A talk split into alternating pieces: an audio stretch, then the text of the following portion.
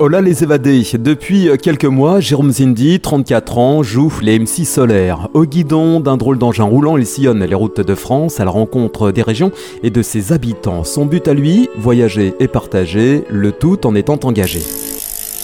En fait, pour moi, tout est parti d'une prise de conscience, celle de mon impact sur euh, l'environnement à travers mes activités professionnelles et personnelles. Et donc, j'ai souhaité vraiment réorganiser ma vie, réinventer ma vie pour réduire au maximum mon impact.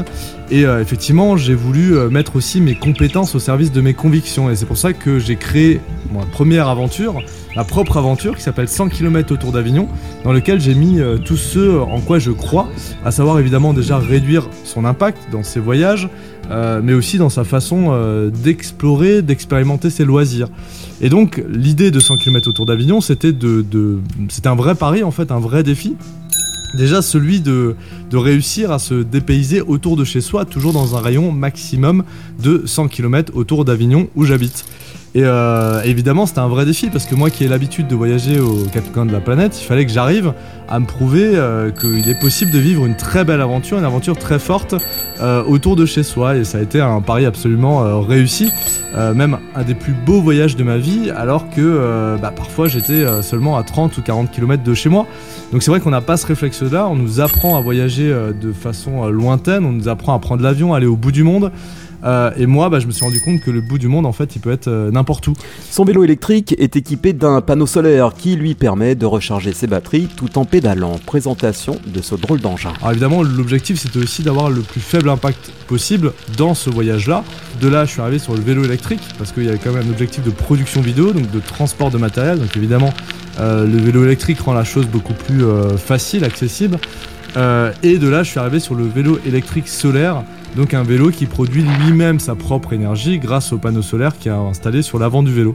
Et donc, euh, je pouvais aussi jouer du coup le pari de l'autonomie énergétique, ce qui pour moi était absolument euh, très intéressant. Ainsi, Jérôme vit la grande aventure tout en restant dans l'hexagone. Toujours à maximum 100 km autour de Strasbourg, je vous emmène à travers l'Alsace à bord de mon vélo solaire autonome en énergie à la rencontre des producteurs locaux. L'objectif c'est d'ouvrir un peu les yeux sur ce qui est produit dans, dans sa propre région et puis aussi recréer le lien entre ce qu'on mange et euh, bah, les savoir-faire et les personnes qui sont derrière tout ça. Et c'est vrai qu'on on se rend pas compte, mais il y a énormément de, de choses qu'on qu'on découvre. Euh, qu'on a perdu au fil du temps. On a tellement l'habitude de rentrer dans un magasin, de, pouvoir consommer facilement des, produits, qu'on oublie un petit peu tout, euh, bah, tout le travail qui est, qui est nécessaire, surtout quand ce sont des bons produits euh, qui sont faits avec soin et passion. Mais qui dit voyage et aventure dit aussi bonne dose d'imprévu. Oui, il y a évidemment parfois des moments difficiles, des moments de doute. En plus, bon, bah, comme beaucoup de gens, j'ai subi cette euh, période du, Covid, des confinements, où euh, là, évidemment, c'était très compliqué de, de trouver des financements. J'ai dû euh, annuler, euh, d'ailleurs suspendre une de mes aventures euh, pour lesquelles j'étais euh, parti et qui avait très très bien démarré.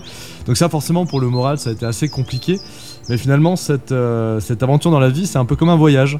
Un, un beau voyage, c'est aussi des moments où il y a beaucoup d'imprévus, où il y a des... Ça nécessite une capacité d'adaptation qui est, euh, qui est conséquente. Et ce qui fait aussi que du coup, bah, on va apprécier ces moments euh, euh, où tout fonctionne, où tout s'accorde, où finalement les planètes s'alignent.